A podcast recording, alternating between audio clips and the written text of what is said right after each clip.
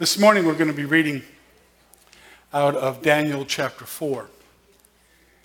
It is the story of King Nebuchadnezzar when God in judgment and God in discipline brought some difficulty into Nebuchadnezzar's life. The whole purpose was that he might come to the realization that we read at the very end. So let's begin reading in Daniel chapter 4 and verse 28. And I'm reading out of the New Living Translation. I like their translation of this particular passage. All these things did happen to King Nebuchadnezzar. Twelve months later, that's 12 months after the prophecy and dream that Daniel would speak to him. Twelve months later, he was taking a walk on the flat roof of the royal palace in Babylon. As he looked out across the city, he said, Look at this great city of Babylon. By my own might, mighty power, I have built this beautiful city as my royal residence to display my majestic splendor. And then the knock came. While these words were still in his mouth, a voice called down from heaven O King Nebuchadnezzar, this message is for you. You are no longer ruler of this kingdom.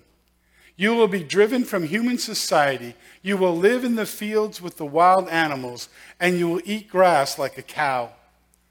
Seven periods of time, or seven years, will pass while you live in this way until you learn that the Most High ruler over the kingdom of the world and gives them to anyone he chooses.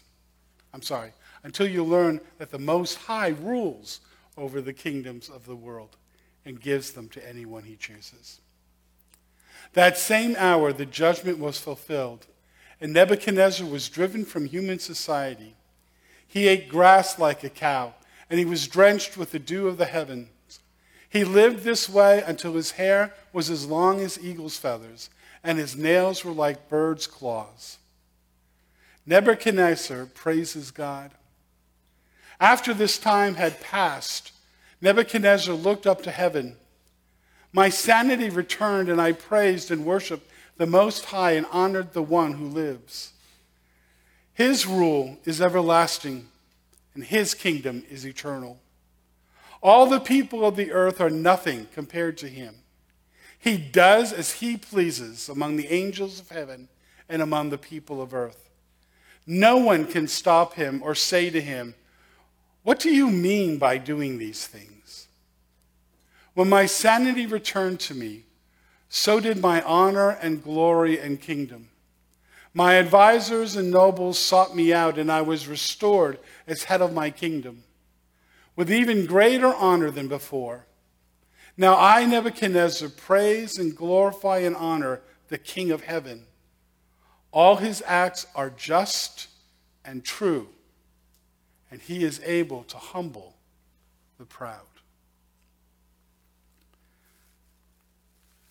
As I was thinking about that message in this week, I was thinking about something that I really enjoy. If you know me, you know that I love science fiction. I love to read science fiction. I love to watch science fiction. It is, one, it is that type of movie that Cindy and I uh, rarely get to enjoy together. But I greatly enjoy it. What is really special is when a movie will combine science fiction with theology. Now, that's a very rare bird. But when it happens, I find myself particularly enjoying those movies or those books. One of those movies was actually produced right here in Bucks County. It was the movie Signs with Mel Gibson. And if you see the movie, you understand and you know the movie is about a former pastor who has lost his faith as a result of a tragic accident with his wife in the movie as it is going through the events. There is one point where this former pastor is remembering the very last words of his wife as she is dying after being crushed by, in an auto accident. And in that interaction, this wife puts forth her final requests of her husband. And she says two very strange things. The first one is she says, See. See. And then she says, and tell my brother, tell Merrill, swing away. Swing away. Now, when you're watching the movie and you comes to that scene, you're not quite sure all that is going on.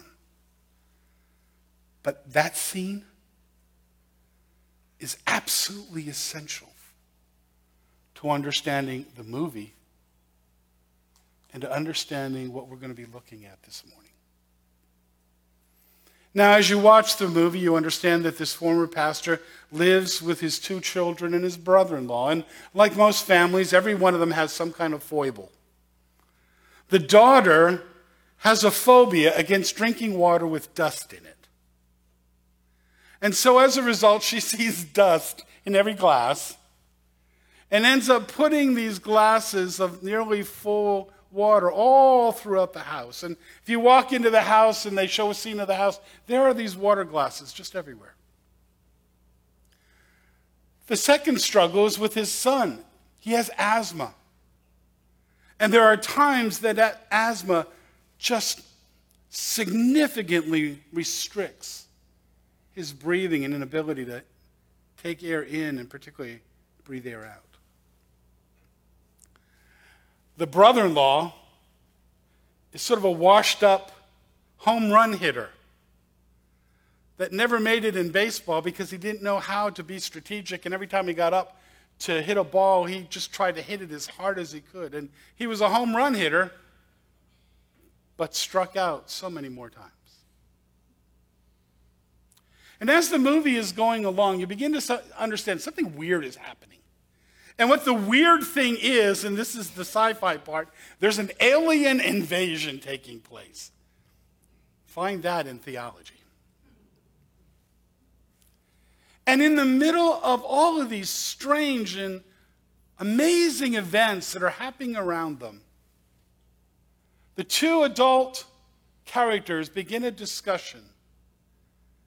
And the former pastor gives us the entire theme of the movie. Now, I would love to show the clip, but because we're on Facebook, Facebook restricts us in ways they shouldn't, but we're not allowed to without them cutting us off. So I'll read it for you. They're sitting on the sofa, these two adult men, and they begin, and the pastor says this People break down into two groups.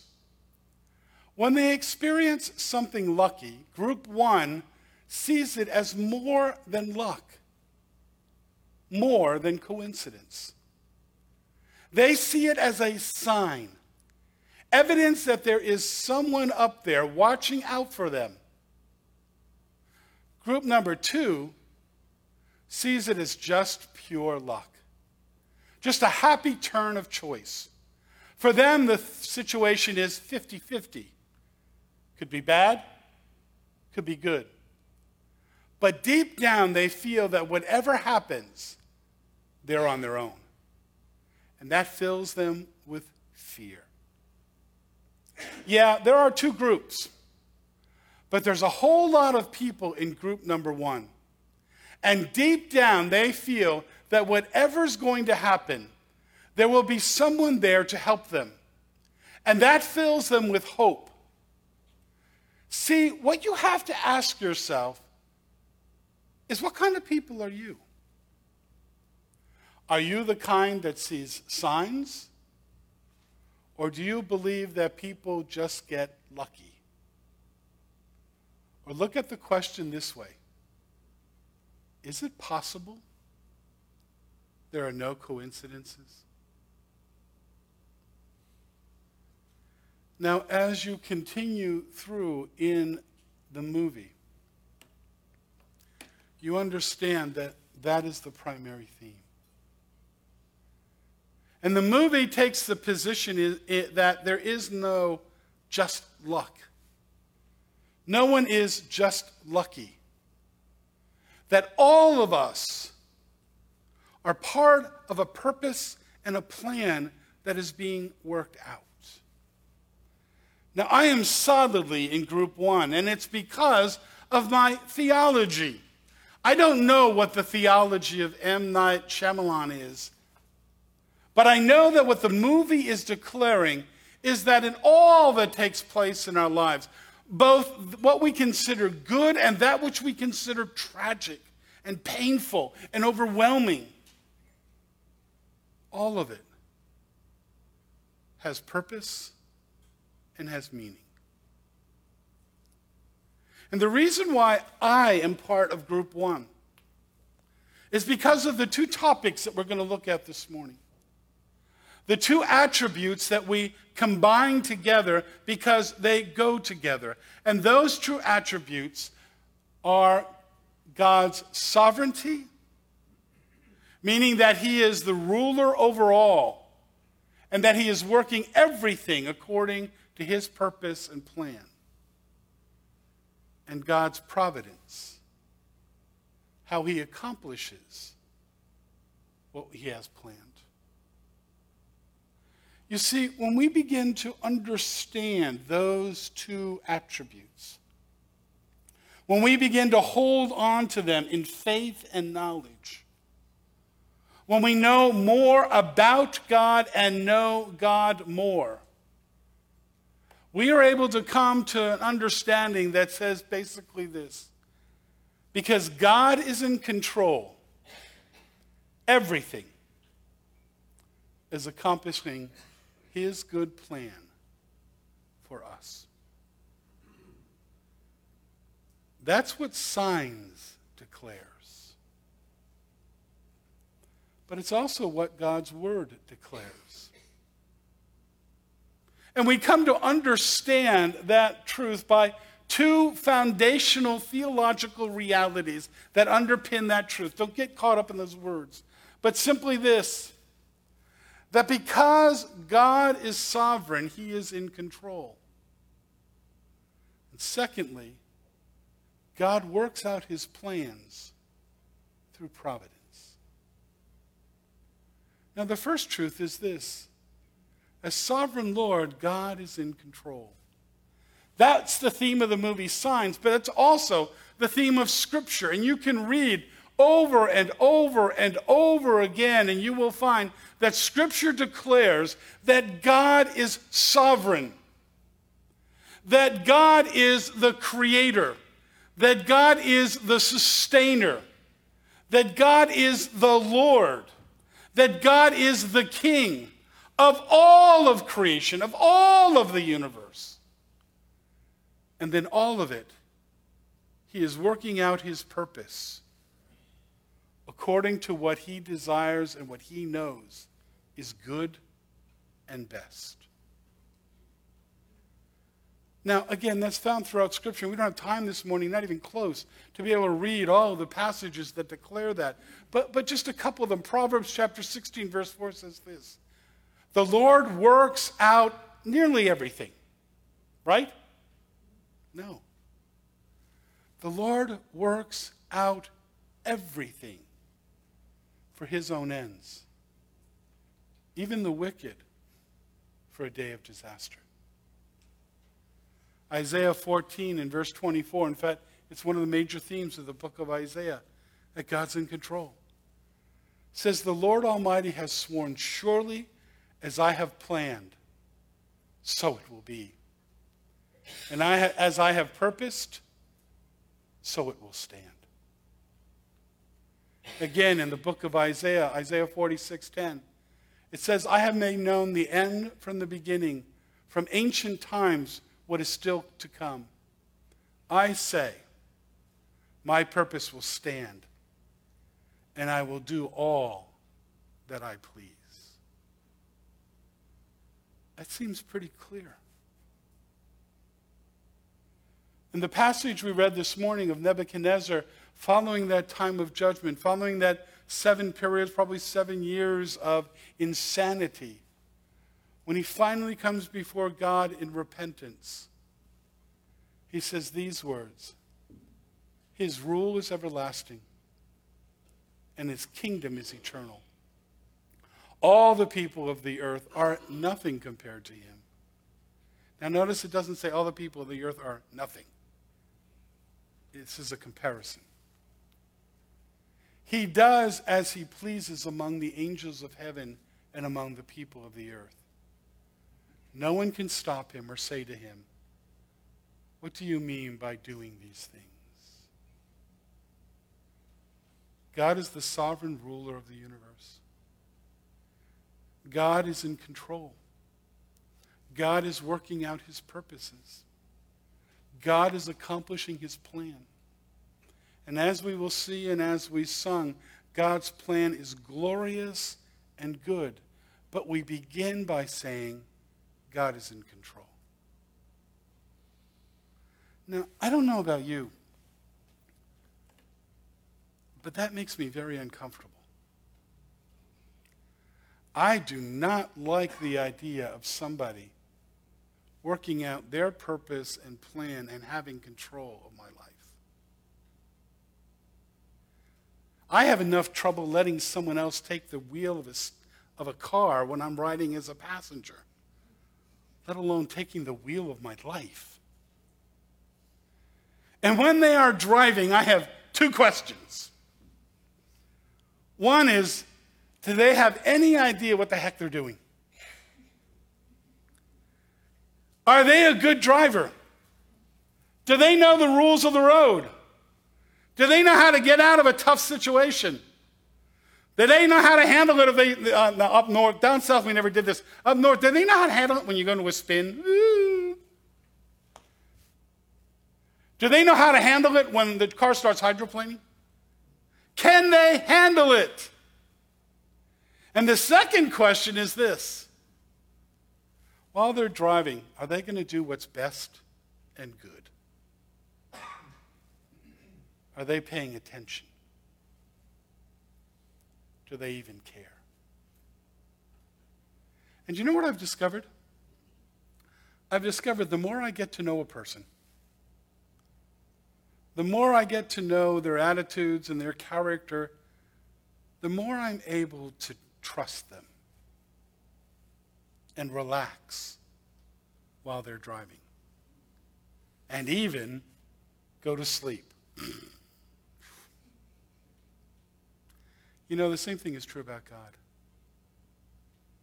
It's scary to think that God is in control of my life until I know whether or not He can handle it. And I know whether or not what He's doing is good and right. You see, when I come to understand the attributes of God, I'm able to see and understand that all is certain, all will be accomplished. He can bring it about because of his infinite attributes.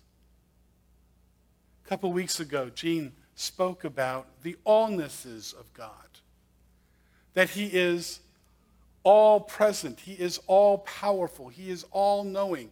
We could even use the word infinite. There is no end to it. That God is infinite in His presence everywhere. God knows always exactly what is going on because the fullness of His presence, all is there in that situation.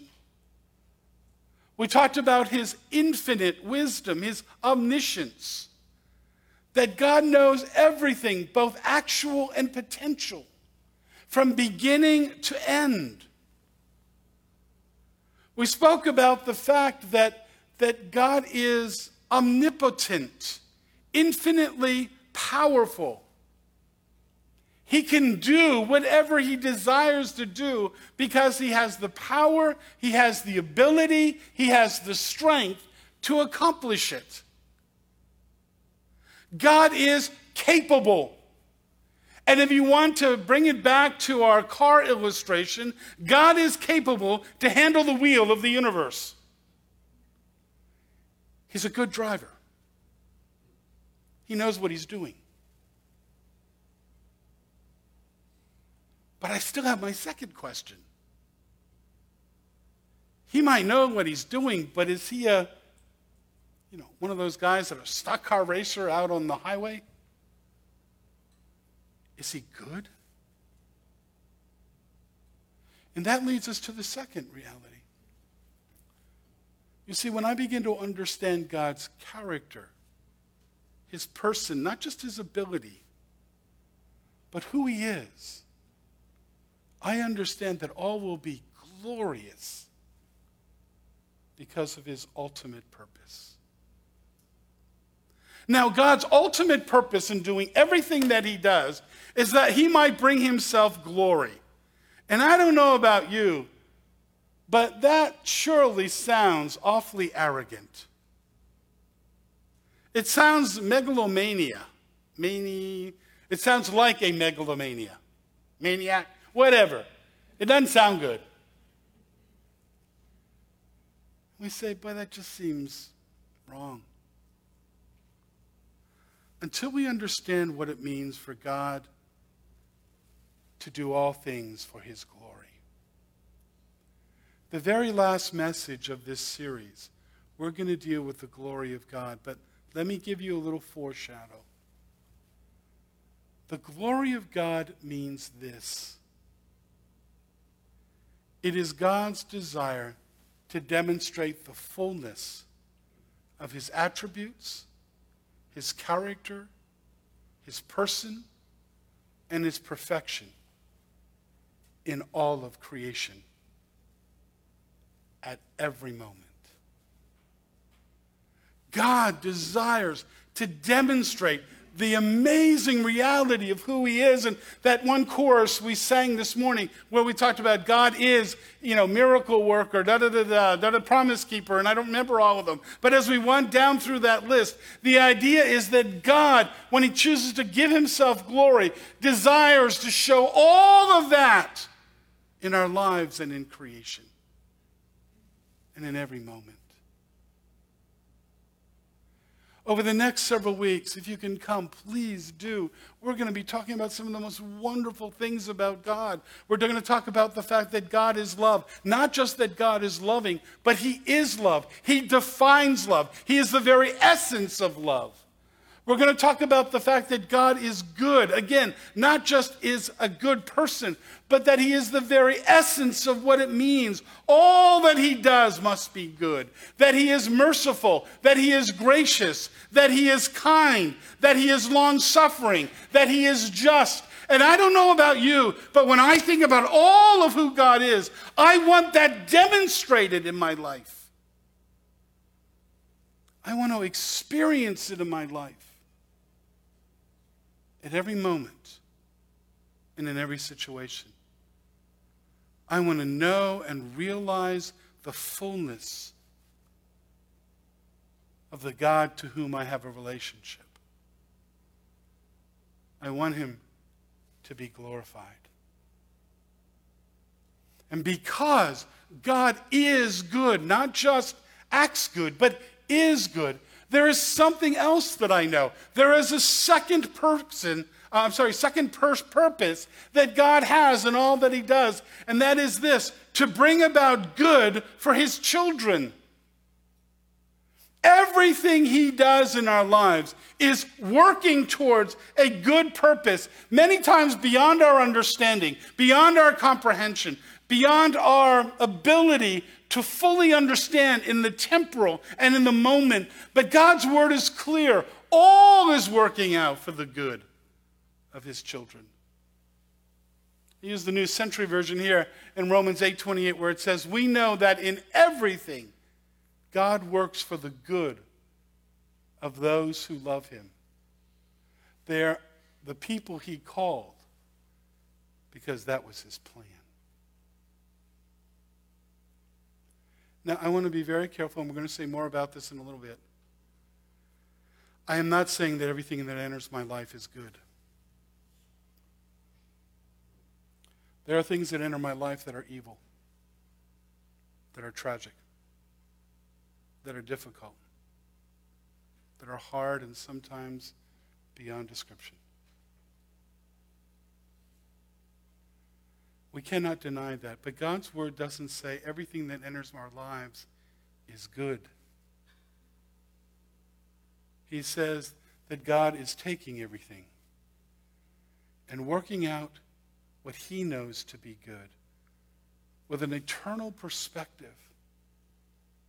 That when we see it in its fullness, we will give glory and honor and praise to God.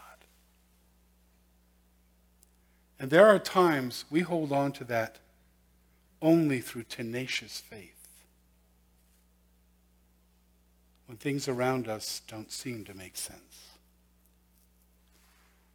But when we come to understand that God is sovereign, that He's working His purpose out, we can rest and trust. And we're going to talk more about that in just a few moments.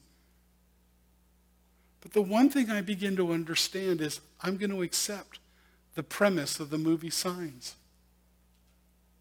That because God is sovereign, there is no such thing as lucky or unlucky. There is no such thing as happenstance or coincidence. All that enters my life is according to his purpose. Now, be careful. Don't try to figure out everything and what it means. This must mean this. This must mean that. Listen, most of the time we have no blooming idea. Seldom can we figure it out. But in faith, we can know God is working out a purpose. God is working out a plan. And so I can call it what it is. If it seems lucky, I understand it's not lucky. It's just that God is working in my life in a way that is easy to understand and accept. And if it seems unlucky, what that means, God is working in my life to accomplish his purpose in a way that is hard to understand and accept. But in everything, I can know this that God is sovereign. And there is a purpose, and there is a reason, and there is a plan, and there is a direction for everything God allows to enter into my life. But that brings me to the question God, how do you do it? Because I'm going to be very, very honest. From down here, it doesn't look like things are in control. From a temporal perspective, it doesn't look like things are moving in a direction. From a finite position, it doesn't look like someone is working out their purposes. Well, in order to understand it, we need to understand the second aspect of the attributes this morning, and that is that God accomplishes his plan through providence. If you read some of the founding fathers and you read some of the writings from the 17th and 18th century, you'll often see the word providence capitalized. And it speaks about how God works out what he is accomplishing. And the first thing we have to understand is this God usually works through natural or what is called secondary means. Now we understand God is the one who is in control. God is the one who is working out his plan. And he is bringing it to an end. He is accomplishing a purpose. He is accomplishing good in everything that he does. And so, therefore, God is often called, and here's the term, the first mover or the first cause. Because it's his plan that's being worked out. But the fact is, usually, God works out his plan in the normal, natural things that take place in our lives. He works through our decisions. He works through weather patterns. He works through, you know, uh, the sun rising and the sun setting. He works through the natural pattern and, and, and events of earth and life, and that's called the second or secondary causes. And some way, God weaves all of those things together. God patterns all of those things together in a way that accomplishes his purpose. Now, sometimes God directly intervenes. Do you know what we call those? Miracles. And when you read through the scripture, you'll see where God directly intervenes. God directly intervened with creation. God said, and it was. God directly intervened with Abraham when, in Sarah's words, I ain't no spring chicken anymore. That's my translation. Beyond childbearing age, she brings forth a child. God directly intervened when the Red Sea parted and the people of Israel walked through it and closed up again, and the Egyptians didn't. God directly intervened during the earthly ministry of Jesus when Jesus did miracles. And in the resurrection of Jesus from the dead, that was the work of God directly intervening. God directly intervened when Peter was in prison and the people were praying, and my goodness, he got out. There are times that God directly intervenes. We call it miracles. They're historical and they're real. But they're also something else. They're very unusual and don't happen often. God usually works through the normal processes of our lives. And He puts them together in a way that when you see them, step by step by step, you see God working out His purpose. I saw this over and over again in the aftermath of Hurricane Katrina. I saw God work in providential ways that I really wish I'd have written them all down. We, we didn't, we were too busy. But over and over again, I saw God work through people's choices, through just the right timing, through just the right arrival, through nothing miraculous. He didn't intervene, didn't violate or break the laws of nature. It just happened. I remember when we had gathered six days or seven days after the storm, we were gathering together in the only house that had electricity of all the people that were still there after the storm. And we were talking about how are we going to, to reach out to the community and how are we going to, to, to care for people and how are we going to help people recover. And we were sitting at a dining room table, sitting around talking. I don't know how we're going to do this. How are we going to get the church ready to bring in teams? How are we going to do all this stuff? We just don't have the resources. And all of a sudden we heard, right in the middle of the meeting. I got up and walked to the door. And there were two National Guard soldiers standing there. They said, Listen, we're going around the neighborhood because we've just been assigned to this area to assist and to keep peace. And we were wondering, do you know anybody that could use some help to accomplish things that they need to do? It just so happened that for the next week, we had a squad of National Guard soldiers working in our church to get the church to get it ready to bring in teams. I can tell you about how we were worried about how were we were going to paint the, the ceiling of the auditorium and it was damaged and it needed some work because we had team after team after team after team, sometimes 50, 75, 100 people staying in the auditorium, sleeping in order to, to work during the week. We had no breaks. And we began to wonder, how are we going to get this repaired? All of a sudden, we had one week, nobody showed up. Except an entire team of painting contractors. About seven or eight guys who just happened to know and didn't need all the room in the auditorium to fix the ceiling. I've told you the story about my friend in Pass Christian, Mississippi, who had this big, wonderful concert they were going to give for the community, but they were concerned about the weather, so they wanted to put up these kind of big campaign, kind of circus like tents. They had no idea how to do that. He was sharing that with the teams that had gathered, and one of the guys says, uh, You don't have a problem. That's what I do for a living. Just so happened. It just so happened. It just so happened. It just so happened. That's God's providence. Now, if I'm you, I'm thinking this. Great, Keith, but not everything is lollipops and rainbows. Sometimes the guys don't show up on time. Sometimes the tent doesn't get up well. Sometimes people don't show up right on time. What's God doing then? And that's where we need to admit this that God's plan includes tragic and difficult situations.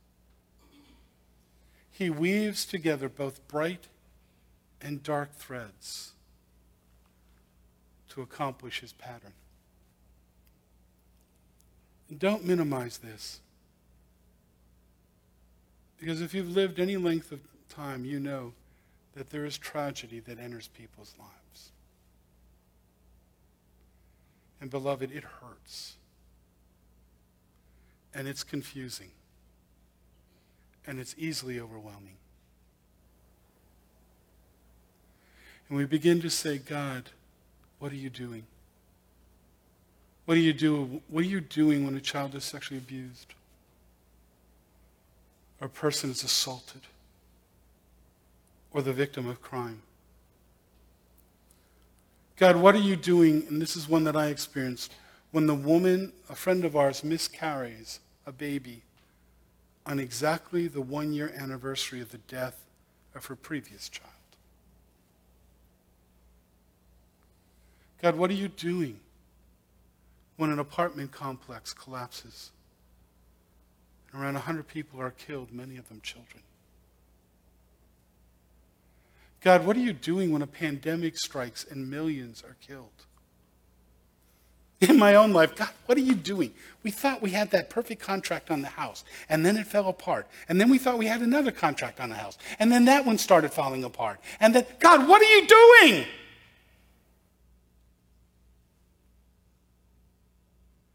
And in those times, often God doesn't answer specifically. But his answer is, Child, trust me. We understand that if you're a parent who has ever had a child who is seriously sick or seriously injured, you know what our Father feels like. You know what it is like to lay over your child and hold them in place while the doctor takes a needle and places it into their body, causing all kinds of pain, either for an injection or starting an IV. And you're there saying, Because I know that this great pain will create great results, I'm willing to allow the doctor to do this. Or you make your child go to physical therapy watching the grimaces of pain and hurt on their face each time they move and each time they try to do what the person tells them to do, knowing that it's going to hurt afterwards. And you allow it because you know that with great pain will come great results. If your child needs surgery, you allow a doctor to go in and mutilate their body, knowing that there will be suffering for a long time afterwards. And as the child is recovering, you see the look on their face. And the younger and more immature they are, the less they're able to understand and accept what is going on. But you know, because you see it all, because your perspective is so much greater that with the great pain comes incredible outcomes. I will never be able to fully explain why God allows these things. I must accept them with tenacious faith. But here's what my faith says My God is good. My God is wise. And what I'm experiencing now, even though painful, is part of something beyond what I can possibly comprehend. And in the end, I will know it is good. Because my child walks. Because my child's alive. Because my child survived and grew and developed. Now, the problem is that when it comes to God's providence, we often see it looking backwards, seldom seeing what's coming. But God is being loving, and God is being good. But still, the question becomes why does He even allow it? And I don't have all the reasons, but I can give you this. One of the reasons is because God's plan includes the free choices of people. All of sin and suffering is a result of the fact that in God's plan, He allowed people to have free choice. And when you allow free will, that means they can choose, they can act, and listen to the third one they can effect the world that is around them. In order for us not to be robots, in order for us to express the image of God, God has free choice and will. He allows us, in a limited sense, to have free choice and will, in order that we might truly love Him, in order that we might truly obey Him, in order that we might truly relate to Him, not as robots, but as people. But in His plan and in His purpose, He allows people to make choices that are in opposition to His will and His character. Now, it's not a satisfying explanation. It isn't for me, but it is part of one. And in an amazing way, we will never fully understand. God takes the free choices of people, not violating them, but directing and guiding them in such a way that they will ultimately accomplish the good for us and the glory for God. God is sovereign, and He works it all out through His providence. Now, in the movie, the wife says to her husband, See. See. And as the movie goes along, and as all of these events begin to take place, one right after another, at the end of the movie, both the viewer and the former pastor come to a place where they see. They see that nothing is coincidence, that all had a purpose, that all had a plan, that all was working out for good. And all of us, as we watch the movie, come to a place where we see. But in real life, when we're facing struggle and difficulty, when we're facing tragedy and evil, it's hard to see. One writer called it providential amnesia. We forget that God is in control. But in those events, in the ups and downs of a contract on the house, in the ups and downs of trying to build an in-law suite, in the ups and downs of, you know, health and wealth and all the things that are part of our lives, the ups and downs of relationship, God says, will you see?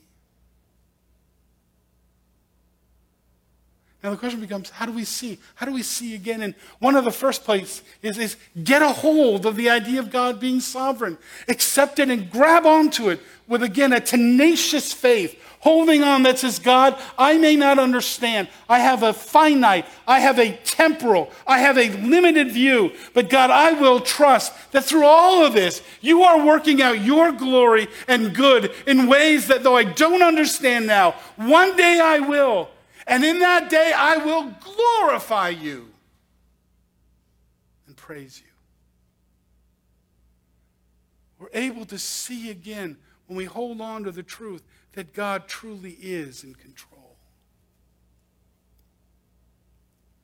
But the problem with providence is that we don't see the outcome in the temporal, the now. We don't see it as we look forward. Often, we just see it as we look back. And we see all the ways God put things together in order to bring about growth and maturity and development in our lives. He put it together in ways that have accomplished things we never could have imagined. He used the usual to, to bring about unusual events.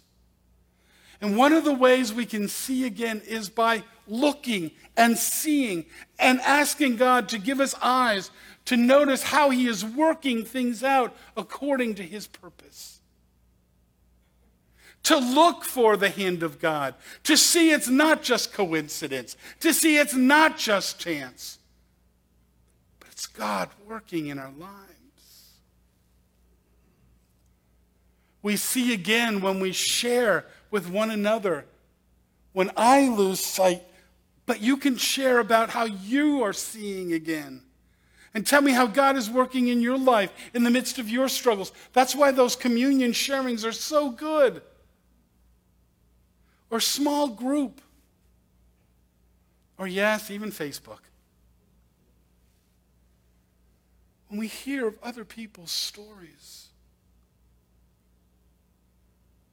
and we see again when we lose sight, and we're willing to go to others and allow them to tell their story, remind us of their story, and even to remind us that, yeah, God really is in control, even when we don't want to hear it.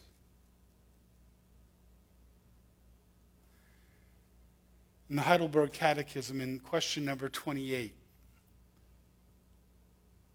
there is an encouragement to look, to see God's providence. So that in the midst of a struggle and in the midst of the difficulty, we are able to, and this is what it says, in order that we may be patient in adversity, thankful in prosperity, and with our view to the future, we can have good confidence in our faithful God and Father that He is working out His good plan. So I end with one question Can you see? Can you see? Father, thank you for the examples that are found in Scripture. Father, for the assurance and foundation that they give us. And Father, it is something we hold on to by faith when the circumstances around us are beyond our understanding. Father, the ultimate example of one who suffered difficulty, pain in order to accomplish that which was even greater, was the second person of the Godhood. When God in Christ chose to come and die for us, and Hebrews reminds us it was for the good that was set before him, the joy that was set before him that he endured the cross. Father, with that example, may we be those who hold on in faith in the midst of difficult situations, that you are working out your sovereign plan in providence to accomplish what is good. Father, it begins with a relationship with you. We trust your Son as our Savior. And Father, it will continue through all of eternity when we will see everything in fullness. And until that day, keep us faithful. We ask it in the name of your Son. Amen.